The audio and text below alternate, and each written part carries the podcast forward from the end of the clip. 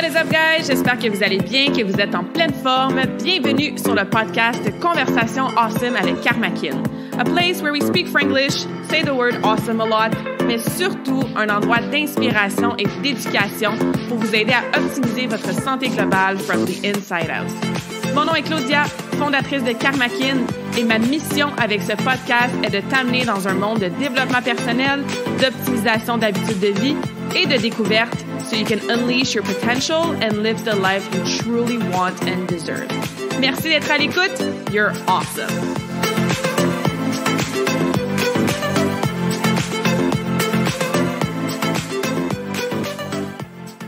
Bienvenue sur la nouvelle conversation Awesome. Bienvenue sur le podcast si c'est ta première fois. J'espère que tu vas bien et que tu es prête à écouter tout un épisode aujourd'hui. En plus, je reçois une invitée awesome que ça fait pas longtemps que je connais. Tu sais, des fois, a envie, il y a des synchronicités qui font en sorte que tu es exposé à quelqu'un de nouveau et rapidement, il y a comme ton intuition qui te dit que tu vas en savoir plus sur cette personne-là et effectivement, tu te rends compte pourquoi qu'il y a une affinité qui est là, qu'il y a une complémentarité qui est là. Bref, que effectivement, ton petit gut feeling là, d'en savoir plus était totalement bon.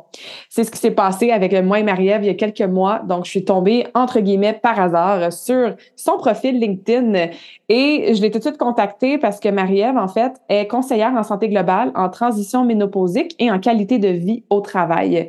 Elle a un parcours qui est assez atypique et sa propre expérience personnelle avec le sujet du jour, hein, qui est la ménopause euh, en milieu de travail, ben, a fait en sorte que expérience personnelle, expérience professionnelle. Maintenant, elle peut offrir des ateliers, des formations, des conférences et du contenu vraiment pertinent sur, entre autres, sa chaîne YouTube et ses réseaux sociaux qui aide la femme à passer à travers cette transition-là dans son milieu de travail, mais qui aide aussi les dirigeants d'entreprise, les boss, hein, les patrons, les, les business en général à justement offrir un peu plus de support, d'encadrement, de flexibilité aux femmes pour que ça soit une transition un petit peu plus agréable, considérant hein, souvent tous les symptômes qu'on doit passer à travers quand on est rendu à cette phase-là de vie. Et moi, ben c'est ça, j'ai 32 ans, je suis loin de ma ménopause, c'est pas quelque chose que je vis, je suis pas experte là-dedans. Fait que ça fait toujours vraiment plaisir euh, d'inviter des gens qui le sont beaucoup plus que moi. Et on avait fait une conversation awesome avec Martin alors la numéro 112. Fait que si t'as pas écouté cet épisode-là, après avoir écouté l'épisode d'aujourd'hui, retourne en arrière un petit peu sur le podcast et cette conversation-là, avec celle de Marie-Ève aujourd'hui, on les amène vraiment de façon complémentaire, là, tous les, sujets, puis les piliers, puis les sous-sphères en lien avec le gros phénomène qu'est la ménopause. Fait que bref, même si tu n'es pas tout à fait rendu là dans ta vie, même si tu travailles chez toi à la maison, tu n'as pas nécessairement d'équipe ou de milieu de travail X, que tu sois entrepreneur ou professionnel, mais c'est sûr que la conversation d'aujourd'hui va te donner de l'information, de l'inspiration, de l'éducation qui va être super pertinente pour toi grâce à l'expertise, la passion et la belle personnalité de Marie-Ève. Donc, euh, je vous en dis pas plus. Plongeons dans la conversation d'aujourd'hui. Et comme d'habitude, si vous avez des questions, du feedback pour nous, bien évidemment, contactez-nous après l'épisode. Ça va nous faire plaisir. Bonne écoute! All right. Ben, bienvenue, Marie-Ève, sur cette conversation awesome. Merci d'avoir accepté mon invitation. Comment vas-tu aujourd'hui? Ça va bien, Claudia. Ben, c'est à toi que je dois remercier de m'inviter euh, sur, sur ton podcast. ben oui, je suis vraiment contente de t'avoir avec nous aujourd'hui. Euh, je sais que c'est une conversation qui va vraiment attirer les femmes qui me suivent et qui m'écoutent et qui me suivent sur les réseaux sociaux c'est un sujet dans lequel moi je suis pas experte parce que bon, j'ai pas passé par là encore, puis euh, je veux même pas penser à ça encore. je suis encore bien jeune, mais euh, effectivement, je travaille avec beaucoup beaucoup de femmes qui vivent avec la réalité quotidienne de la fameuse ménopause. Donc euh, c'est un sujet dans lequel tu es experte, qui te parle, qui te touche, tu en fais une business maintenant. Fait qu'encore une fois, merci d'être là avec ton expérience, ton expertise. Là. Je suis encore une très bonne conversation. On va avoir du plaisir. Yes. Euh, j'aime toujours ça, savoir un peu le background de la personne avec qui je jase sur les podcasts, dans le sens que, tu sais, qu'est-ce qui t'a amené, toi, à vouloir euh, donner des conférences, donner des formations, des ateliers pour aider les femmes à mieux vivre leur ménopause en milieu de travail? Ça vient de où? Je suis sûre que tu n'as pas pensé à ça quand tu avais 20 ans. Donc, parle-nous un peu de ton histoire, tu sais, avant, puis qu'est-ce qui t'a amené à avoir cette nouvelle mission de vie que tu as? OK. C'est sûr qu'au début, euh, comme tu, comme tu disais, là, euh, j'aurais même pas pensé, même il y a cinq ans passés, hmm. pour te dire. Euh, toutefois, je me suis vraiment inspirée de mon vécu, de mon histoire personnelle, parce que en, en, peu de temps, là, j'ai passé vraiment toutes les étapes sans le savoir. Je vais tout t'expliquer ça. Euh, donc, de la périménopause à maintenant ménopausée. Ce qui est arrivé de euh, mon histoire personnelle, en fait, c'est que ça a commencé vers l'âge, je dirais, de 39-40 ans. Que là, là, j'ai commencé à avoir comme des symptômes étranges, puis je ne savais pas trop pourquoi. C'était quoi un peu les symptômes que tu J'avais, entre autres, euh, je commençais à perdre mes cheveux. Après ça, j'avais des démangeaisons. Euh, ensuite, j'avais des palpitations cardiaques au repos. Hmm. Euh, j'avais vraiment une baisse d'énergie. là, un petit peu la panique, commence à aller voir le médecin de famille, passer des batteries de tests, c'est-tu ma thyroïde, j'ai-tu le cancer, tu sais? C'est clair. ah oui, oui, Fait que là, c'est comme pas trop. Fait que là, on se dit, ben non, finalement, tu dois être fatigué, plus stressé ces temps-ci. Fait que ça reste comme ça. Après ça, j'ai commencé à avoir des symptômes psychologiques inhabituels, comme une anxiété, mais qui était beaucoup plus prononcée. J'avais une tristesse qui s'installait tranquillement, mais que je ne savais pas trop pourquoi. J'étais vraiment à fleur de peau, hypersensible tout le temps. OK.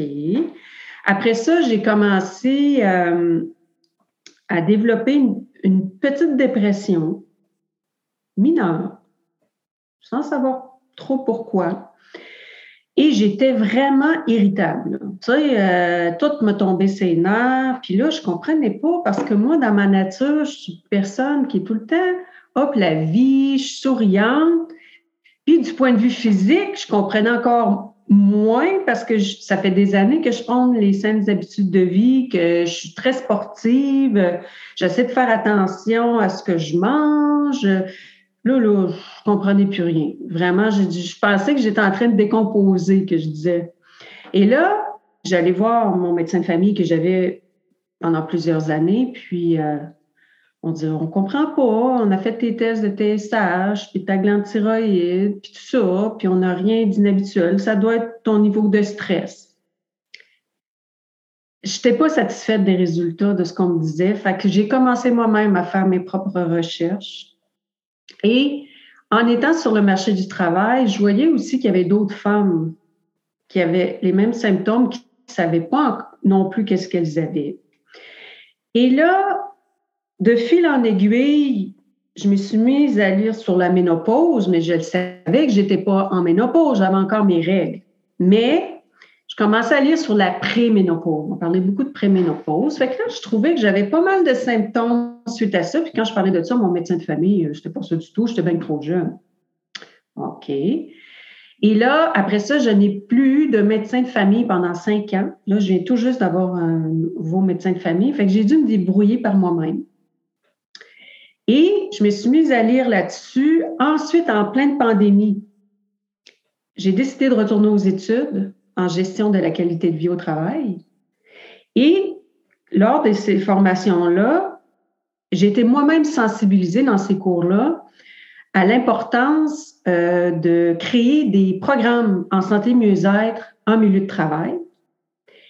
Et euh, ça, ça m'a vraiment interpellée puis, euh, comme j'avais déjà une attirance, là, un intérêt marqué pour la santé globale, j'avais des cours sur la nutrition, j'avais des cours sur l'activité physique, j'avais des cours sur les ressources humaines, sur comment bien retenir les employés, tout ça.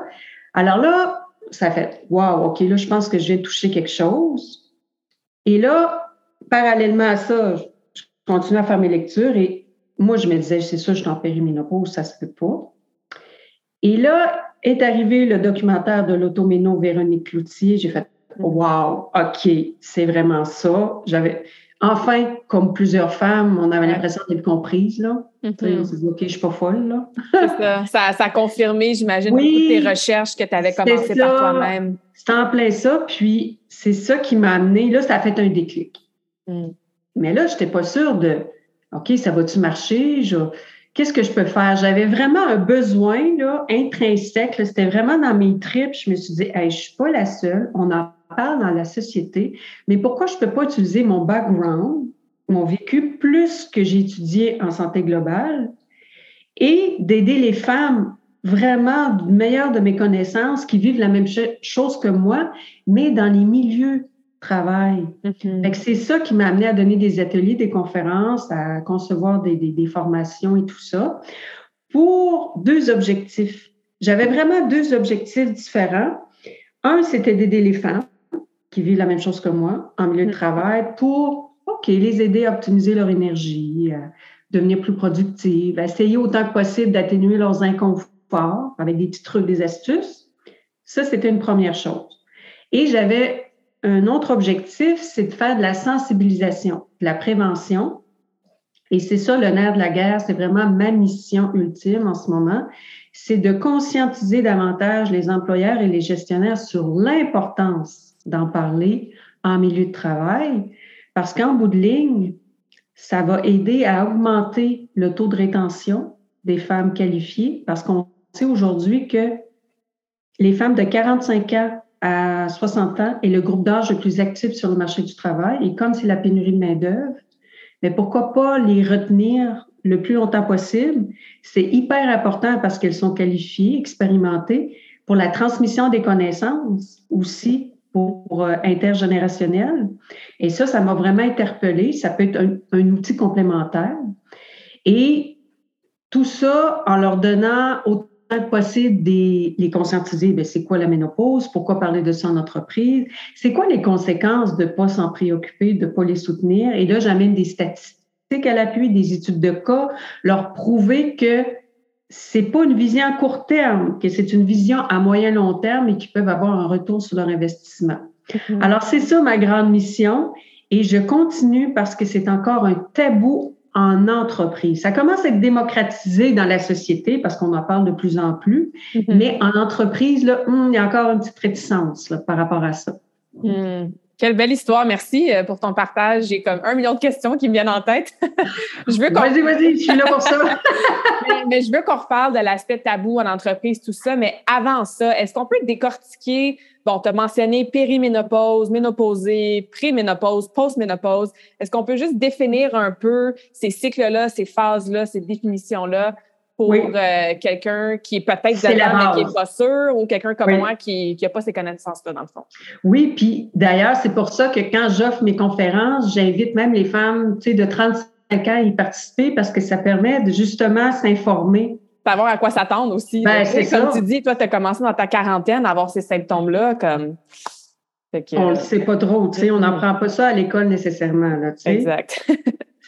Euh, en fait, dans la littérature, là, dans les, si on veut, euh, dans les années 80, 90, 2000, on parlait de la préménopause. On disait c'était toutes les années avant d'être officiellement ménopausée. Ça pouvait s'échelonner entre, euh, je ne sais pas moi, euh, souvent à l'époque, on disait que c'était plus âgé. La femme pouvait être préménopausée, mettons, à partir de 50 ans, puis elle était comme ménopausée à 60. Tu sais, dans, notre culture, c'était pas mal ça. Tu sais. Mais avec les années, euh, ce qui arrive, c'est que c'est de plus en plus jeune. Et ça, souvent, les gens, ben non, un peu comme mon médecin, ben non, ben trop jeune pour être en périménopause. Ben oui, parce que ça peut commencer même dès l'âge de 35 ans à, mm-hmm. commencer à avoir ces symptômes-là. Et pour pas mélanger, si on veut, nos auditrices ou les femmes qui s'intéressent, le mot préménopause est de moins en moins utilisé. On l'utilise encore, mais c'est périménopause qui est de plus en plus utilisé. Et là, en date de 2022-2023, là, dans les termes scientifiques, euh, euh, dans la médecine, on utilise la période de transition ménopausique. Autrement dit, là, pré-péri, là, c'est de 7 à 15 ans avant qu'on est ménopausé. Et, quand on est ménopausé, ce qu'il faut retenir, c'est que ça prend minimum 12 mois consécutifs sans être menstrué pour être considéré ménopausé et plus. Intéressant. Donc, si on est euh, menstrué, euh, je ne sais pas, moi, euh, au mois de juillet, on est 7-8 mois sans l'être, puis le neuvième mois, on l'est. On peut être comme ça pendant des années. Mm. Fait c'est vraiment prouvé maintenant, c'est un, sans faire de tests sanguins et d'avoir des spécialistes de la santé qui vérifient si on est vraiment ménopausé, là, avec les hormones, c'est un indice personnel, ça ça prend minimum 12 mois consécutifs pour être considéré ménopausé. Fait que de plus en plus, même dans mes publicités ou même vous allez voir les chroniques, là, euh, les spécialistes, les médecins de famille vont utiliser ça de plus en plus, la transition ménopausique. Euh, c'est sûr que la ménopause précoce, c'est à peu près 1% de la population des femmes. Ça, c'est avant 40 ans. OK. Euh, et la ménopause tardive, avant, on disait que c'était 60 ans et plus. Maintenant, c'est 56-57. OK. Donc, c'est comment il y a un petit décalage. Mm-hmm. Ben, en fait, on regarde même les jeunes adolescentes qui commencent leur période, leur règle plus jeunes. Euh, je ne suis pas vieille, là, moi j'ai 32 ans, mais entre guillemets, dans mon temps, c'était assez commun de commencer les règles à 13, 14, 15, 16 ans. Master, c'est 8, 9 ans, comme c'est jeune. On dirait que tout est euh, de plus en plus jeune. J'ai un peu mes hypothèses par rapport à pourquoi c'est ça, mais euh, c'est intéressant de voir que la ménopause a quand même suivi cette tendance-là aussi au niveau à peu près du time frame puis des âges. Là. Euh, j'ai une question qui me vient aussi. Quelqu'un qui, par exemple, je pense à ma mère, qui a eu la grande opération ou qui s'est fait enlever de quoi par rapport au système mm-hmm. reproductif, qui a pu ses menstruations depuis longtemps. Est-ce qu'il y a une autre façon de savoir s'ils sont ménopausés, si eux, ils n'ont plus de règles depuis oui, euh, par les tests sanguins. Eux, c'est sûr que, tu sais, ils, vont être stabilisés euh, soit euh, par de la progestérone ou l'ostrogène, tout dépendant, parce que habituellement, c'est les ovaires hein, qui produisent l'ostrogène, si on veut. et là, si on n'a plus d'ovaires, ben, on ne produit plus d'ostrogène. Fait que là, le, corps est un petit peu débalancé. Mais oui, il y a possibilité de le savoir maintenant par des prises sanguines. OK. Oui, euh, c'est vraiment important parce qu'il y a des femmes qui euh, doivent, euh, qui vivent l'endométriose aussi. C'est ça. donc, à ce moment-là, eux aussi, ils doivent être stabilisés. Ils n'auront pas besoin nécessairement de prendre, c'est pas toutes les femmes qui ont besoin de prendre de l'hormonothérapie en passant, mais celles qui ont vraiment des, des, des, des symptômes problématique, bien, il y a possibilité, oui, d'être balancé maintenant. Euh, donc, eux, ils vont y aller beaucoup plus avec euh, le progestatif, là, qui est plus euh, au niveau de la progestérone. Mm-hmm. Avant de, ça, de reparler, là, milieu du travail, tabou, tout ça, c'est quoi quelques petits trucs que toi, tu as mis en place pour t'aider, toi, avec tes symptômes ou que tu partages, par exemple, aux femmes que tu formes ou que tu rencontres en atelier? Euh, au niveau soit de la nutrition, de l'activité physique. Je sais que tu es comme moi, pro santé globale, bonnes habitudes de vie. Euh, je pense qu'on peut faire pas mal de choses en prévention pour le plus possible réduire ces symptômes-là. Même chose avec nos périodes, hein, qui peuvent parfois être très, très inconfortables. Donc, est-ce que tu as comme ton top 3 à 5 d'habitudes de vie awesome qui peuvent nous aider avec nos symptômes en euh, périménopause? Oui, ce que je dirais, là, ce qu'il faut vraiment euh, prendre en considération quand on vit cette période-là, de toute façon, je l'ai appris à mes dépens, il faut écouter son corps davantage. C'est pas facile, hein, ça, en tant que femme, écouter son corps. non, parce que moi, je suis vraiment, je suis vraiment de nature très sportive compétitive. Hein? Mm-hmm. Et ça a un lien aussi avec le travail que je te perfectionniste. Mais dans cette période-là, il faut apprendre à être plus indulgente et bienveillante envers soi-même parce que on n'a pas la même capacité. C'est dur sur l'ego, c'est dur, de, l'accepter parce que ton corps change, tu es en transformation, euh, tu t'aimes moins, ton estime de soi, ta confiance. Tu, voyons, je faisais ça avant, je n'étais pas essoufflée, voyons donc. Puis pourtant, mm. c'est parce qu'on vit tellement de transformations en tout cas, là, je parle pour celles qui vivent cette période-là, un peu comme moi. Il y a, on dit que c'est 10 à 15% des femmes qui n'ont aucun symptôme. Eux autres, là, ils ont gagné le gros lot, mais dans le bon sens, là, tu sais, euh, tant mieux, c'est, c'est, c'est, mm-hmm. sont chanceuses. Ils voient pratiquement pas de différence.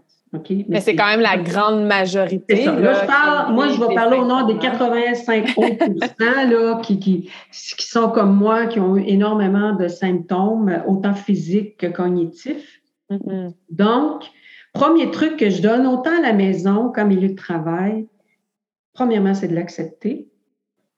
Ensuite, c'est de ralentir pour mieux s'écouter. Mais ça, ça ne se fait pas claquant des doigts. Hein? C'est de la constance, c'est beaucoup euh, répété, c'est de la répétition de la discipline. Moi, ce que j'ai fait personnellement pour ralentir, c'est que j'aimais beaucoup le pilates dans le temps et le yoga m'aide beaucoup. Pour deux choses, le yoga me permet de faire beaucoup d'étirements et moi, j'avais besoin du yoga aussi pour élargir ma cage thoracique pour mieux respirer. Ça, ça m'a aidé, ça m'a aidé énormément au niveau de ma respiration. Ensuite, j'avais développé les techniques de respiration de la cohérence cardiaque. Mmh. Quand j'avais, quand je vivais beaucoup de stress et d'anxiété, euh, pour celles qui ne savent pas c'est quoi de la cohérence cardiaque, là, je vais pas rentrer dans les détails, mais c'est peut-être trois fois par jour, cinq à six minutes. On inspire cinq, six temps, on, on a un temps d'arrêt, on expire. Bref, ça permet vraiment de de se calmer. Moi, là, ça m'apaisait énormément. Donc, ça, je prends beaucoup la respiration. Les étirements, c'est hyper important, autant à la maison qu'en milieu de travail, parce que si on est devant notre ordinateur 7-8 heures par jour, ça cause beaucoup de problèmes musculo-squelettiques. Et là, ça m'amène à parler des. Quand on est en périménopause ou en transition ménopausique, on est davantage stressé. Et quand on est stressé, on est plus crispé. Et là, quand on est devant notre ordinateur et qu'on est stressé, on peut développer les hits, hein, les, fameuses inflammations,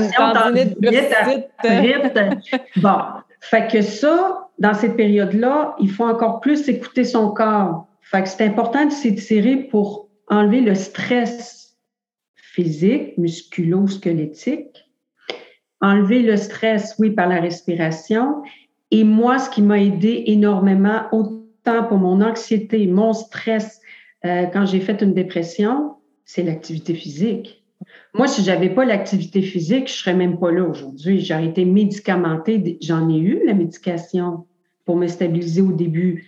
Mais après ça, moi, j'ai été capable de tout rééquilibrer parce que je faisais de l'activité physique. J'allais chercher mon endorphine et tout ça. Et ça m'aide à évacuer mon stress et la lumière du jour. C'est simple. Mais même si des fois, c'est pas ensoleillé dehors, si on a la chance de travailler près d'une fenêtre, la lumière du jour, c'est très important pour la santé mentale. Et je prends beaucoup la marche, même sur l'heure du midi, si vous êtes en télétravail, trouvez-vous une excuse, sortez dehors, sortez vos vidanges, allez dehors, marcher un 20 minutes rapide et de ne pas s'empêcher non plus de courir pour celles qui font de la course, mais peut-être un peu moins intensément. Et ne pas s'empêcher de courir, ben moi, je peux pas courir au travail, euh, j'ai pas de douche. Non. Ah, faites comme si vous étiez en camping, amenez-vous des petites lingettes, prenez votre douche le soir, empêchez-vous pas de faire. Dans le fond, là, c'est de sensibiliser et de faire ce que l'on aime. C'est à force d'expérimenter des outils qu'on finit par déterminer qu'est-ce qui est bon pour nous. Des femmes de la course sont pas capables. Il y a des femmes faire de la, la méditation ne sont pas capables. C'est comme ça les énerve. Mais qu'est-ce que toi t'aimes? C'est de marcher en forêt, d'avoir marché en forêt. Mm-hmm. Euh, c'est vraiment de s'écouter, d'expérimenter. Puis à un moment donné, on vient qu'on tombe dans une zone, tu fais OK, moi, si j'ai pas ça, je le sais que je ne je me sentirai pas bien. Fait on vient qu'on développe une routine. Ouais, j'adore ça. Ça va tellement avec mon discours de faire qu'est-ce qu'on aime, de bouger, d'aller chercher des petites habitudes, mais de façon constante au quotidien, de ralentir, de se donner la permission de se reposer, de prendre soin de soi et de trouver effectivement quelque chose qui fonctionne pour nous pour qu'on puisse continuer à l'intégrer dans la routine. Euh, je trouve ça super intéressant. Puis c'est vraiment un bon point pour les étirements aussi. Tu sais, je pense que mm-hmm. souvent, on pense à l'activité physique, puis on va tout de suite, notre cerveau va aller à je dois aller au gym puis m'entraîner, ou je dois aller faire un cours intense de, body pump ou de quoi que ce soit, ou je dois mm-hmm. descendre dans mon sous-sol, faire un gros workout. Mais non, comme du mouvement, t'étirer, prendre soin de ton corps physique. Tu sais, la ménopause, ça se passe dans tous tes corps, incluant ton corps physique. Là. Donc, euh, c'est une façon de se redonner de l'amour à ce corps-là qui est en train de passer à travers une transition qui n'est pas facile, tu sais. Tout à fait. Ah, surtout que, tu sais, baisse d'énergie. Comme moi, j'avais tellement de, j'en ai encore, mais beaucoup moins, mais tu sais, beaucoup de bouffées de chaleur, de soir nocturne et de migraines. Mais ça, ça m'empêche de dormir. Fait que, veux, veux pas, le lendemain, là, tu peux pas toujours être au top de ta productivité. Mm-hmm. Donc, ce qui est difficile, c'est qu'on le sait, nous, même en milieu de travail, qu'on n'est pas top qu'on n'est pas assez efficace. On n'a pas besoin de se le faire dire, on le sait, on, s'est dur sur l'ego, mais c'est de l'accepter et, et c'est de là que ma mission devient importante parce qu'il faut créer des espaces de dialogue. Si on garde tout ça pour soi, puis que les employeurs, les supérieurs immédiats ou les collègues de travail ne savent pas ce que tu vis, ben, ils vont te porter à te juger. Mais si ils savent que tu es dans cette période-là, parce que moi, j'ai vécu ça, mais ma sœur ou d'autres personnes que je, que, je connais très bien, eux ont eu vraiment beaucoup de problèmes de concentration. Là. Hmm. Eux, là, c'est comme pas capable de garder le focus. Euh, après un certain temps, là, c'est too much, là, se concentrer. C'est, Puis pourtant, c'est des gens hyper performants dans la vie, là. Certaines vont avoir des pertes de mémoire, parce que c'est ça. Je cherche des mots. Voyons, c'est quoi l'affaire? tu as l'impression d'être Alzheimer du jour au lendemain. C'est comme, voyons, tu as des absences. tu sais, à 35, 40 ans, tu as des absences. C'est pas ça. C'est pas toutes les femmes. Mais quand tu vis ça, c'est déstabilisant. Ça, tu fais aïe aïe, là, tu sais, avant de comprendre c'est quoi que l'on vit, euh, c'est pour ça que c'est important de démystifier. Et moi, c'est ça mon but, c'est d'éviter la stigmatisation, d'éviter que ça crée des jugements. Si on comprend pas qu'une femme, là, périménopausée ou ménopausée est à crainte, qu'elle a des sauts d'humeur, puis qu'elle peut rire deux minutes après, elle pleure, ben, ça, elle est toute débalancée, là. Mm-hmm. OK? Mm-hmm. Mais si on a un travail d'équipe à faire avec elle, oh mon Dieu, pas ça, ça me tente, elle a une humeur massacrante, mais comment moi, je vais faire pour travailler avec.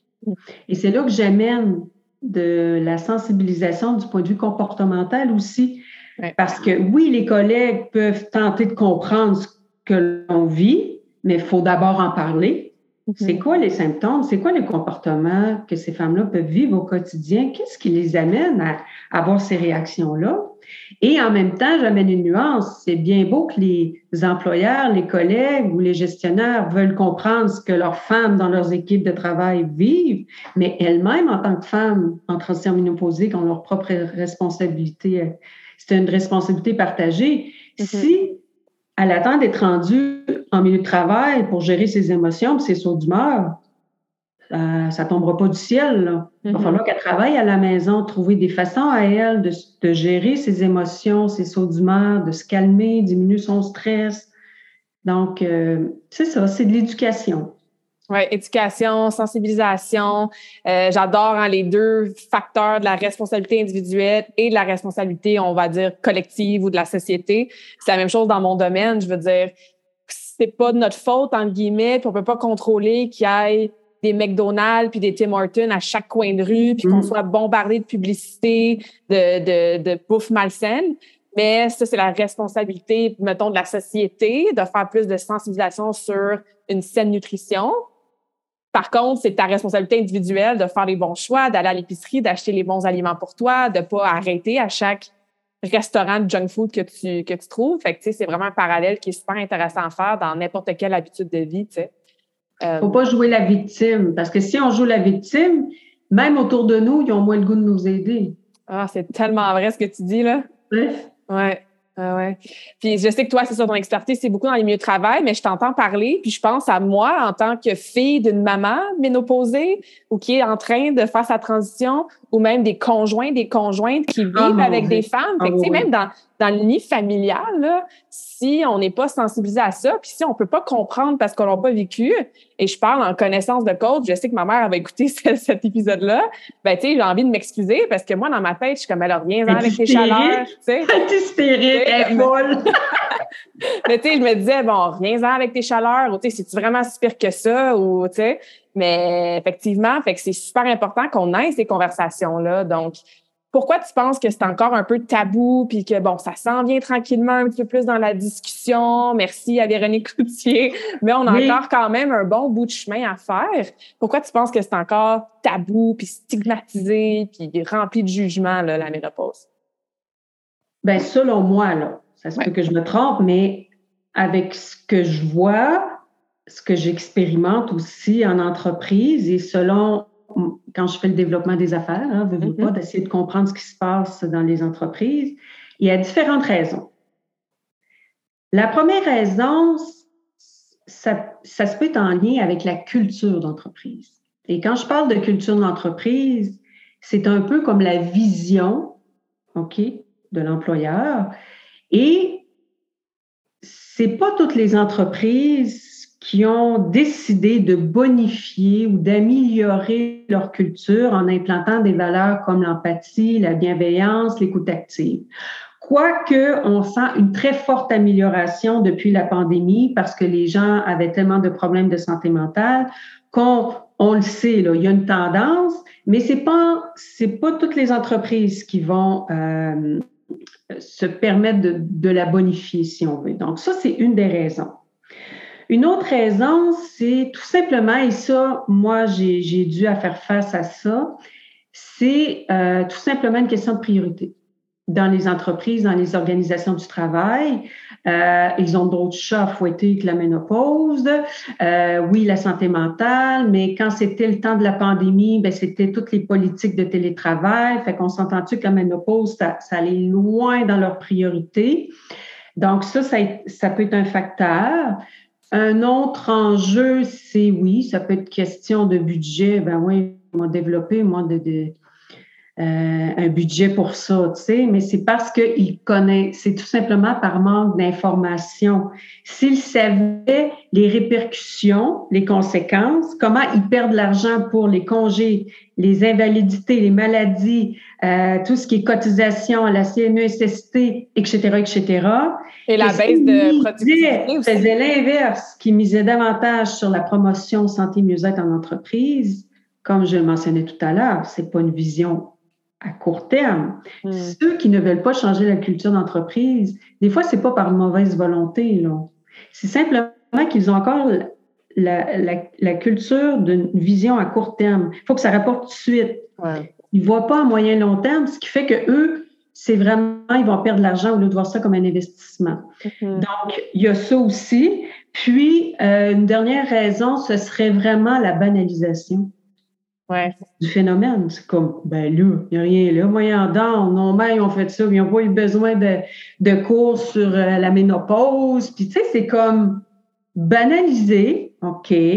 Mais moi, le constat que j'ai fait, c'est que pour l'avoir vécu puis pour avoir exploré les femmes autour de moi, je, je le sais que les femmes qui sont en transition ménopausique ont vraiment, mais vraiment besoin d'être soutenues. OK? Ce qu'ils veulent, là, c'est pas compliqué, elles veulent juste être libres. Elles veulent être libres d'en parler ouvertement, d'être en mesure de pouvoir en discuter même avec leurs collègues de travail sans se sentir jugées, OK? Euh, d'avoir des espaces aussi de dialogue. Tu sais, euh, ça leur tente pas de, de dire qu'elles commencent une dépression euh, sur le coin du bureau euh, rapidement comme ça. Tu sais, il faut prendre le temps de les accueillir, les écouter, puis peut-être les référer à des ressources externes, externes mais il faut prendre l'espace de dialogue, donc en parler, et l'espace temps aussi. Ouais. Tu sais, fait il y a ça, parce que les femmes ont peur d'en parler, par crainte de représailles, discrimination au travail, elles ont peur de ne pas pouvoir gravir les échelons, je vais me faire remplacer, etc. Mm-hmm. En tout cas, à mon avis, là, plus on parle de la transition ménopausique, les périménopause de ce monde, plus on va sensibiliser les employeurs, les gestionnaires, les solopreneurs, les, on peut être solopreneur, euh, les employés sur le sujet, ben plus on va éviter avec le temps la stigmatisation. C'est vraiment ça. Parce que ce qu'on ne connaît pas, on est porté à juger. Ce qui nous fait peur, on est porté à juger. Donc, tout, on revient toujours à l'éducation. Vraiment plus on parle de quelque chose, bien, plus ça devient normal et commun d'en parler. Donc, il y a moins de barrières, moins de résistance et moins de mauvaises perceptions aussi. Et là, je fais le parallèle avec la santé mentale. Oui, il existe une loi pour la santé et sécurité au travail du point de vue physique, hein? les accidents de travail, musculo-squelettiques et tout ça. Mais combien de gens se sont battus pendant des années pour avoir une loi pour la santé psychologique. Ça passait dans le bas, c'était pas important, l'épuisement professionnel, le burn-out, tout ça. Mm. Ça a pris une pandémie pour faire avancer les choses. Mais c'est la même chose. Ça mm-hmm. prend toujours quasiment une catastrophe pour prendre conscience. Ça prend des chiffres à l'appui. Fait que moi, je me dis, bon, c'est sûr que l'automéno a amené le, le débat dans la société. Et c'est de fil en aiguille dans les entreprises que moi, j'ai fait des études et j'ai lu des études de cas dans d'autres pays. OK. C'est ça qui m'a amené à amener ça au Québec, parce qu'au Québec, ça n'existe pas. Hmm. D'avoir des ben, ça existe peut-être un peu via les associations de la ménopause, mais dans le sens que c'est vraiment, on, est au, c'est très éphémère, là. C'est juste un début. Des fois, je me dis, mon Dieu, je me bats-tu contre un monstre? Dans quoi je m'embarque? Mais en même temps, quand je vois les résultats au Royaume-Uni puis dans d'autres pays, que même le gouvernement se sont impliqués pour euh, bonifier les lois dans les entreprises, OK, les femmes se sont battues là-bas là, pendant des années pour arriver à ça. Mais je me dis, si on n'en parle pas, il ne se passera rien. C'est ça.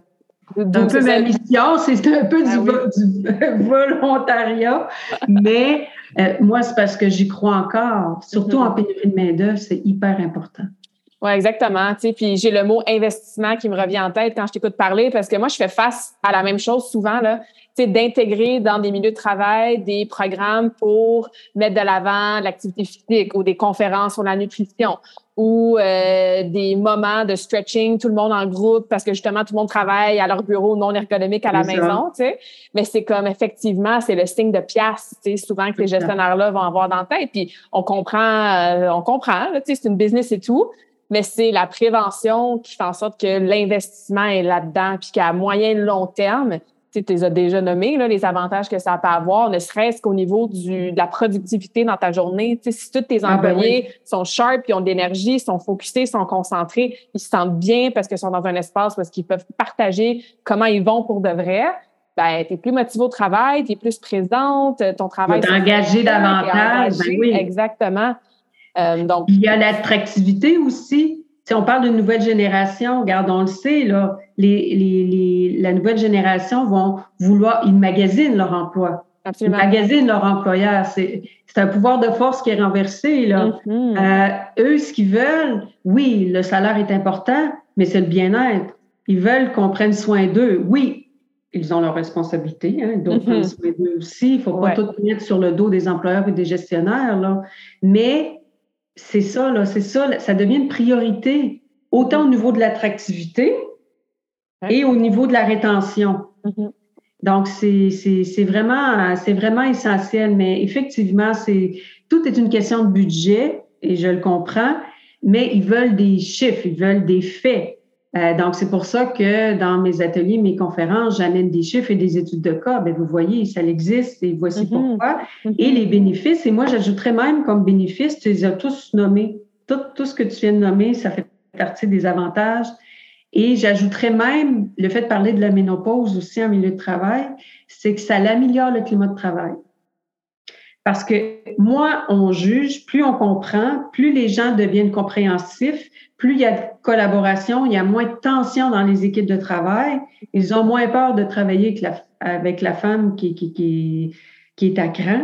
Mm-hmm. Parce que, OK, on en a parlé, on peut dire, regarde, respire. Tu sais, là, ils se sentent moins gênés de dire, regarde, mm-hmm. ça se peut-tu que là, là, ça fait une petite minute que tu as un petit temps, prends une petite minute, puis reviens quand tu seras. Mm-hmm. plus de compassion. Avant, le monde n'aurait jamais osé dire ça à la personne. On dit, ben on dit de quoi tu te tu sais. Euh.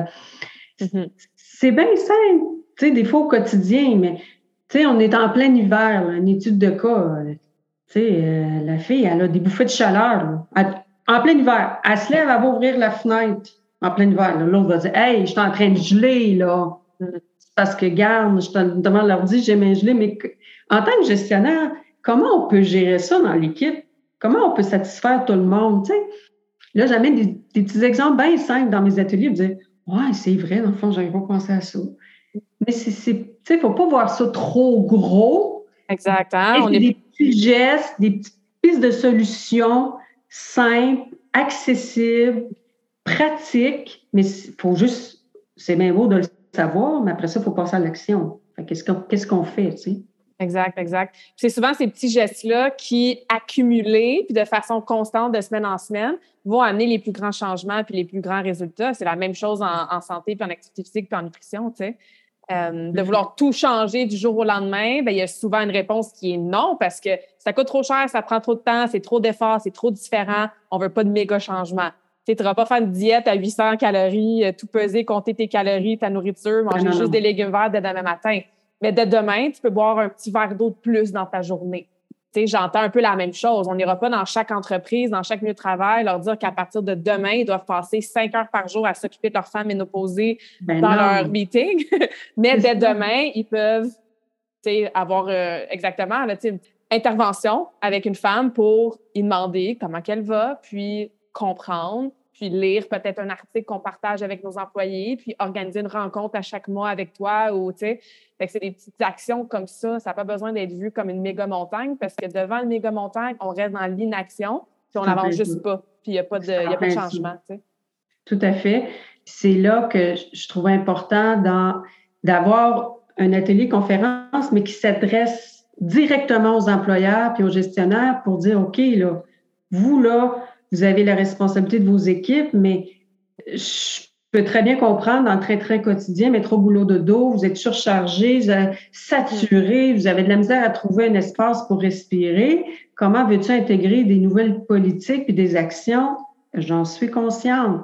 Mais c'est juste de, de, prendre conscience des différents, euh, des différentes petites actions au quotidien, hein? un petit pas à la fois, mm-hmm. et c'est ça le but de la conférence, c'est qu'on se met ensemble à la fin, on fait une plénière, on essaie de creuser ménage, je leur fais, vous là, on fait un, jeu de rôle là.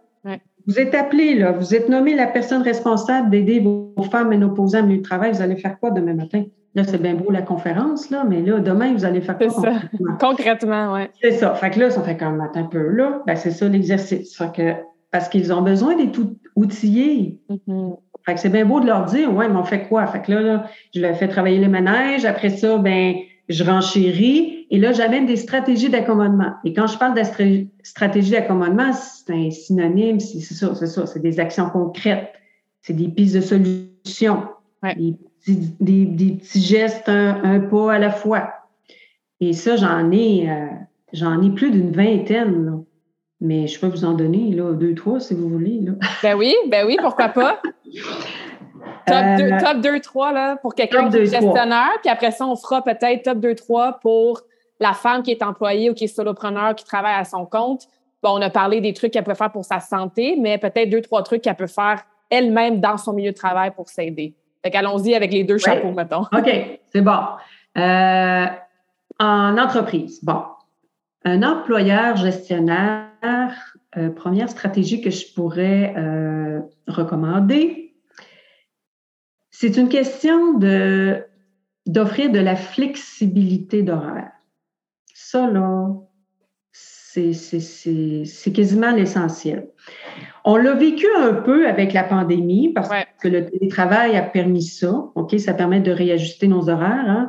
Mais là, je ne parle pas nécessairement euh, d'offrir nécessairement le quatre jours semaine, parce que ça, je sais que c'est un débat de société, puis c'est pas toutes les infrastructures, toutes les entreprises qui peuvent se permettre ça. Quoique dans certains pays, ça commence à, emboîter le pas, comme la Belgique, entre autres. Mais euh, c'est pas ça le point. oui, si vous pouvez l'offrir, tant mieux. Ça peut aider beaucoup de femmes d'avoir quatre jours semaine, mais c'est pas ça. Quand je parle de flexibilité d'horaire, c'est de faire confiance à vos femmes qui vivent cette période-là, qui vivent des symptômes problématiques dans vos équipes et de faire confiance à leur jugement. Autrement dit, moi, si un lundi matin, j'ai des saignements abondants, moi, j'ai tendance dans les derniers temps à être irrégulière, je suis épuisée. J'ai commencé même à faire de la limite. J'ai beau manger du pablum, puis des épinards, puis du chocolat noir parce qu'il y a du fer dedans. Je fais de la limite. Fait que moi, ce matin, je me sens pas apte et disposée à aller travailler. Est-ce que je peux récupérer mes heures ce soir? Tout dépendant du secteur d'activité. Si on peut faire du télétravail, évidemment. Une infirmière, c'est difficile de faire ça. Hein. Mais c'est d'être en mesure de, de, faire confiance. Parce que si on lui fait confiance, inquiète pas que le moment qu'elle va vouloir récupérer ses heures, elle va se donner à fond parce qu'on lui a permis ça. ça. Flexibilité d'horaire parce qu'elle doit sortir plus régulièrement ces temps-ci. Pourquoi? Parce qu'elle a débuté une dépression, elle est plus triste, elle vit de l'anxiété généralisée, puis elle doit suivre une thérapie avec son psychologue. Elle n'a pas le choix, c'est telle heure, de telle heure à telle heure. C'est pas toujours le soir. Bon, OK, elle peut sortir, elle faire son, sa thérapie, puis revenir après, puis avoir récupéré. Tu sais, mm-hmm. ça a l'air simple de même, mais c'est juste que le problème, c'est qu'au niveau de la flexibilité d'horaire, il faut que ce soit équitable pour tout le monde. Parce que là, là, c'est le débat en ce moment. Ben oui, on va permettre ça à la femme ménopausée. Déjà que la femme enceinte, on lui donne ça. Puis moi, en tant qu'homme, hein, je peux avoir le cancer de la prostate, moi. Je peux, tu sais, ou un homme peut avoir un problème de mobilité, un certain handicap. Bref, là, on se dit, ben là, on va tout faire des politiques, des règlements pour tout ce monde-là, ça finirait plus. Bon. Alors, c'est là que les spécialistes, les experts vont venir vous aider. Dans le sens que on peut développer des politiques d'absence prolongées. Par exemple, une femme qui vit une endométriose, qui a besoin de se faire opérer, bien là, elle a besoin de plus de congés, là. Fait que elle a tout épuisé, c'est pas toutes les PME là, qui ont des congés de maladie, qui n'ont pas nécessairement d'assurance. Hein? Les petites PME là, au Québec, c'est 50 là, fait que ils n'ont pas les moyens. Bon. Mais si on leur permet de prendre des congés quand c'est le temps, mais qu'ils peuvent récupérer par la suite, c'est l'idéal. Mais si on ne sait pas comment structurer ces politiques-là pour que ce soit équitable et juste pour tout le monde, ben là, il y a l'ordre des conseillers en ressources humaines agréés qui existent. Il y a des consultants qui sont là pour les aider, euh, des avocats. Du coup, ça a l'air, oh, mais non, je suis obligé de payer un avocat. Non, mais c'est parce que si votre politique, elle est clairement définie, puis qu'elle est juste pour tout le monde, vous allez voir que ça va tellement améliorer les conditions de travail, c'est à moyen long terme, encore une fois, que vous allez euh, y gagner parce que euh, les gens vont vouloir aller travailler chez vous. Mm-hmm. Les gens vont vouloir, c'est cool ici, là, on est respecté, on a vraiment des belles politiques, c'est le fun, on prend soin de nous autres. tu sais, c'est ça. Ça, c'en est, ça, des stratégies d'accommodement. L'environnement de travail. Non, mais c'est parce que, tu sais, on est en périménopause. En ménopause, on fait des migraines dans le bureau, c'est des grosses lumières d'ailes au plafond. C'est comme aïe Déjà qu'on a, on a de la misère à travailler devant notre écran. Là, c'est la grosse lumière comme si on était chez Costco. Euh, moi, en tout cas, moi, ça m'affecte. Je suis pas capable. Tu sais, je veux dire, euh, c'est de faire attention à l'éclairage. Euh, s'il vous plaît, portez pas de parfum parce que là, les odeurs, ça va accentuer une migraine. tu sais, c'est d'être conscient de l'environnement. Je comprends que les entreprises ont peut-être pas nécessairement le budget d'avoir une salle de repos ou une salle d'entraînement. Hein? Euh, c'est pas toutes les PME qui peuvent se permettre ça. Mais on peut-tu avoir au moins un petit bureau fermé, local? Tu mets trois, quatre coussins, euh, deux fauteuils, si jamais la personne a besoin de discuter avec son supérieur immédiat. Tu sais, une genre de salle qui sert à tout, là, mm-hmm. mais qui est juste pour, OK, s'apaiser, discuter. C'est des petits trucs comme ça. Et là, j'en passe et j'en passe, mais ouais, ouais, juste penser pour améliorer les, les choses. Mm-hmm. Puis j'ai envie de dire, tu sais, je pense à moi en tant qu'entrepreneur, mettons que je suis dans ce processus-là d'apprendre à me donner la permission de mettre de la flexibilité dans mon horaire quand je suis dans ma semaine. euh, avec des clientes qui justement sont peut-être pas en, en phase euh, près de la ménopause ou ménopausée, mais que ils power through là, c'est ça l'horaire, puis c'est ça mes objectifs, puis même si c'est ma deuxième journée de cycle, puis j'ai mal au ventre, j'ai des crampes, j'ai pas d'énergie, ben go, je continue. Ben j'ai envie de vous dire ces conseils-là, appliquez-les à vous aussi. sais Quand c'est votre euh, temps du mois, ben dans votre petit bureau à la maison, des petites huiles essentielles qui vont vous aider à déstresser, avoir une heure de pause en après-midi pour aller faire une petite marche ou s'étirer, cette flexibilité d'horaire-là, cet environnement-là. En plein on, on, peut le faire en tant que personne toute seule, en tant que solopreneur ou qui n'est pas nécessairement dans une, organisation. Je trouve ça vraiment intéressant. Moi, c'est ce que je fais. C'est sûr, bien comme euh, tu sais, monter quand, quand, quand, je fais la conception des formations ou, tu sais, le développement des affaires, tu sais, moi aussi, là, c'est ça l'avantage, là, tu sais, de, de, de, pouvoir être en télétravail, évidemment, d'être entrepreneur ou solopreneur. Euh, tu sais, quand ça fait longtemps que tu n'as pas vu le soleil, là, pour ta santé mentale, on s'entend-tu que la journée qui fait soleil, tu vas t'organiser par le fait ton petit jogging ou ta marche dehors cette journée-là, tu sais, je veux dire, c'est comme un must, là. Mais, euh, mais mettons, euh, ce qu'il faut éviter, pas juste en péri ou en ménopause, c'est la sédentarité, on le sait. Hein, ça prend un minimum de pas par jour pour euh, la santé publique. 6 000 pas, là, on essaie d'aller aux 10 000 pas par jour, mais c'est pas toujours évident. On dit, ah, mais j'ai pas une heure par jour, moi, pour aller marcher. Ah, je comprends. Mais dites-vous que ça s'accumule. Des pas, ça s'accumule dans ta journée. Donc, tu montes les escaliers. Euh, moi, ce que je fais, je me mets une petite musique deux, trois tonnes que je sélectionne par jour. Là, je me mets une petite alarme sur mon cellulaire. Là, là ça fait deux heures, tu n'as pas bougé. Idéalement, il faudrait même se lever aux 50 minutes. Là, mais tu sais, des fois, tu es comme pris dans une conférence ou dans d'autres choses, tu n'as pas nécessairement le temps. Euh, je me l'impose. Puis là, là, on y va on travaille autant la santé physique parce qu'on bouge, et moi, ça va chercher ma santé mentale, mon endorphine. Puis là, je me faisais des tournes là, qui viennent me chercher. Puis là, là des fois, tu sais, des fois, je crie tout seul dans mon bureau. C'est pas grave, je me donne à fond, mais c'est ça, je vais chercher ma santé mentale, ma santé physique, j'augmente mon nombre de pas. C'est de cumuler des fois notre temps en faisant deux, trois choses comme ça qui nous permettent de faire de prendre soin de soi, tu sais. Ouais.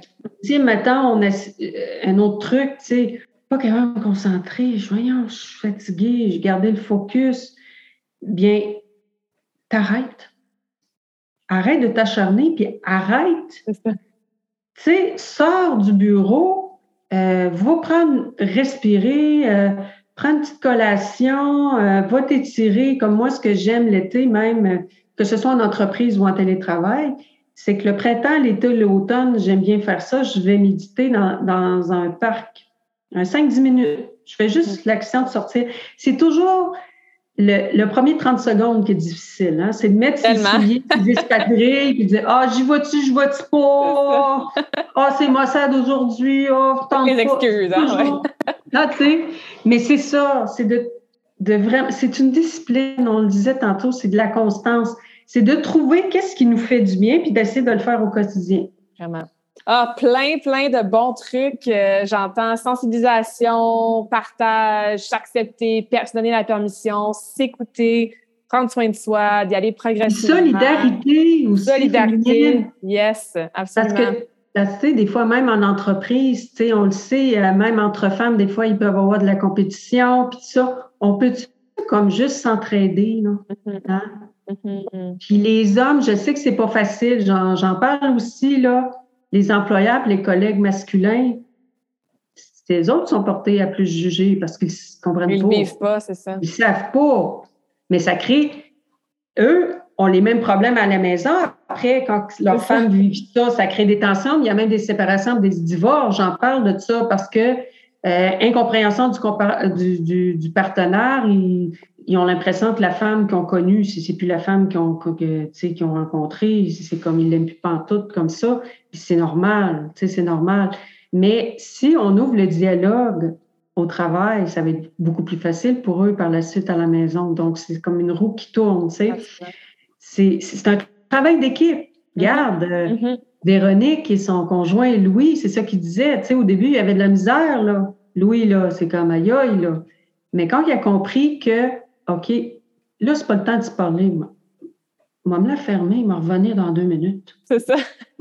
pas le temps de presser sur le citron. Ben, c'est la même chose en milieu de travail. Si vous, vous, devez remettre un rapport, puis la journée que la personne est à cran, elle est comme ça, elle s'énerve, puis que là, vous venez la voir aux deux minutes pour la critiquer tout ce qu'elle fait, puis c'est pas assez, écoute, c'est sûr qu'elle va exploser, là. Vous allez me mm-hmm. demander pourquoi qu'elle est à fleur de peau, qu'elle se met à pleurer. Ben, c'est parce que c'était pas le bon timing. C'est la même chose dans les relations de couple. Fait que... Absolument. C'est tout, ensemble. C'est tout interrelié. Ouais, ouais. Ah, génial. Comment on fait, Maria, pour te contacter si jamais il y en a qui sont à l'écoute puis aimeraient savoir une de tes formations, tes ateliers? Bien, j'ai un site Internet, pas très compliqué, marieffolum.com. Pas de trait d'union, pas de point, pas d'accent. marieffolum.com. J'ai également, euh, je pourrais t'acheminer justement euh, mes coordonnées. là. J'ai une page Facebook professionnelle euh, Méno active, comme ménopause active, Méno active. J'ai un groupe privé aussi de femmes en santé. Euh, je parle de la ménopause, je parle aussi de la qualité de vie au travail. Euh, on peut me rejoindre aussi sur ma page LinkedIn, donc pour les gens professionnels aussi. Puis euh, j'ai une chaîne YouTube alors, euh, c'est très facile de me contacter. Par courriel, c'est toujours plus facile. Je suis consciente des fois avec les spams, euh, ça peut prendre un petit délai. Des fois, là, c'est notre première communication. Je vais toujours vérifier mes courriels pour pas prendre, mm-hmm. pas perdre des fois des, demandes ou quoi que ce soit. Mais euh, c'est très facile de me contacter. D'ailleurs, sur mon site internet, vous avez également mon téléphone cellulaire et mon courriel. Génial. Ben, je vais mettre tout ça dans la description du podcast. Donc, allez voir vraiment tous les liens. N'hésitez pas à contacter euh, Marie-Ève pour questions, puis pour euh, peut-être, ça, te recevoir dans leur milieu de travail. Merci vraiment beaucoup. Euh, ça a passé vite, hein? Vraiment, vraiment, c'est super intéressant. J'ai adoré notre conversation. J'ai appris beaucoup. Je vais envoyer un gros câlin à ma mère et à toutes les femmes qui passent à travers la ménopause. Répandez la bonne nouvelle. Il n'y a pas juste du négatif à ça. Il s'agit juste de le prendre dans la, dans avoir une autre perception plus positive, puis d'aller chercher les outils, les moyens d'en parler, puis ça, on passe tout au travers. Exact. Fait que merci pour ce que tu fais. C'est un travail qui est super important. Je le comprends encore mieux aujourd'hui grâce à notre belle conversation. Puis c'est ça, j'invite toutes les femmes à les suivre, puis à ne pas se sentir seule à travers ce processus-là, puis se donner des outils. Donc, euh, je pose toujours la même question à toutes mes invités avant de laisser la conversation euh, terminer. Alors, je suis curieuse de savoir, euh, toi, c'est quoi ta, ta réponse? C'est quoi ta citation préférée et pourquoi? Euh, une de mes citations que j'aime bien et de, hum, qui est en lien justement avec les entreprises, c'est de Richard Branson mm-hmm. du groupe Virgin Mobile. Euh, ça dit ceci Prenez soin de vos employés et ils prendront soin de votre entreprise. Ça résume bien ce qu'on jasait aujourd'hui. oui. Good. Ben, merci encore, Marie-Ève. C'était vraiment apprécié.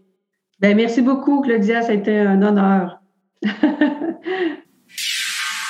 J'espère que cette conversation awesome t'a inspiré. Et d'ailleurs, I would love to hear back from you. Rejoins Karmakin sur les réseaux sociaux and tag me in a post pour partager ce que tu retiens de cet épisode. Je serais vraiment grateful aussi si tu pouvais me laisser un rating and review pour le podcast. Ça me permet d'avoir un impact positif sur plus de gens comme toi. Merci beaucoup d'avoir été à l'écoute. And until next time, je te souhaite une journée awesome.